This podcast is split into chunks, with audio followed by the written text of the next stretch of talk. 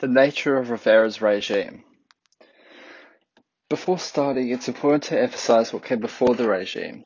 Before Rivera, there was a constitutional monarchy and the systems of caciquismo, where regional heads would rig elections, and turnismo, where the political power uh, party in power would simply switch between liberals and conservatives, um, was the norm, and this meant power was concentrated in the social elite.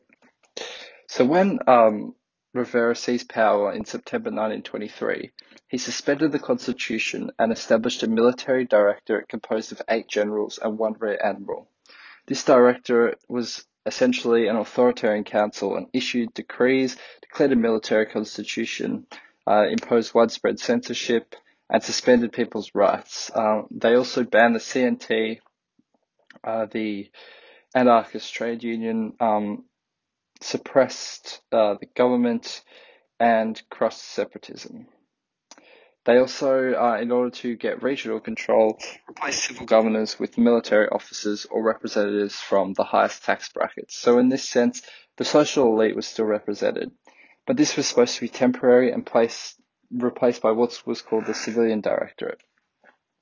Additionally, in April 1924, Rivera established the Union uh, Patriotica, this was meant to be a national party and to provide new administrators and replace the old school political parties in the Turnismo system. Its emphasis was as a national party, not a political party. It was based on religion, the fatherland, and monarchy, and wanted to regenerate political life and overall benefit the state. Um, and this was meant to be used as a means to transfer power to the civilian directorate. However, it also encouraged Somatén, which were armed militia, to suppress opposition and was ultimately uh, supposed to create support and consent for the regime and sort of train people to work for it. In December 1925, the civilian directorate was established, replacing the military directorate, with an authoritarian civil and economic council. It reintroduced the Council of Ministers, who were mostly civilian, although there were some officers responsible for war, the navy, and crimes. But executive power was still in Rivera's hands, um, who had unlimited legislative um, and judicial powers as well, and people still had no rights.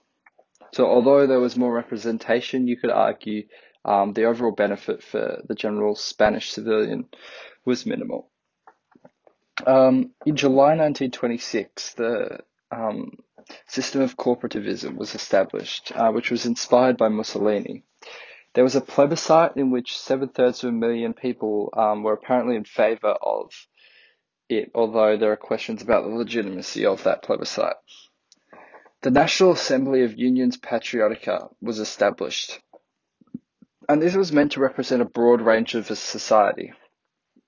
It first meant met in September 1927 um, and was tasked with drawing up a new constitution. However, members were still chosen by the government, so it wasn't a true representation of the population. And this too was meant to give uh, Rivera some legitimacy by showing that he wasn't just a dictator, he was attempting to do right by the country and by the citizens. So, what were the changes? Well, overall, he failed to change the Turnismo system. And the UP was just another political party uh, which was just decreed from above. Uh, also, in the Rivera um, in the Rivera regime, there was widespread favoritism and corruption, and many UP members were simply people from the old Turnismo system.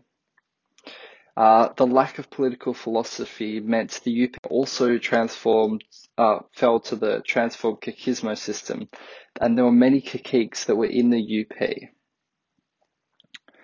So really, the UP's purpose was to manipulate the public, and um, it was the it, the the it was really nothing did nothing but to legitimize the coup.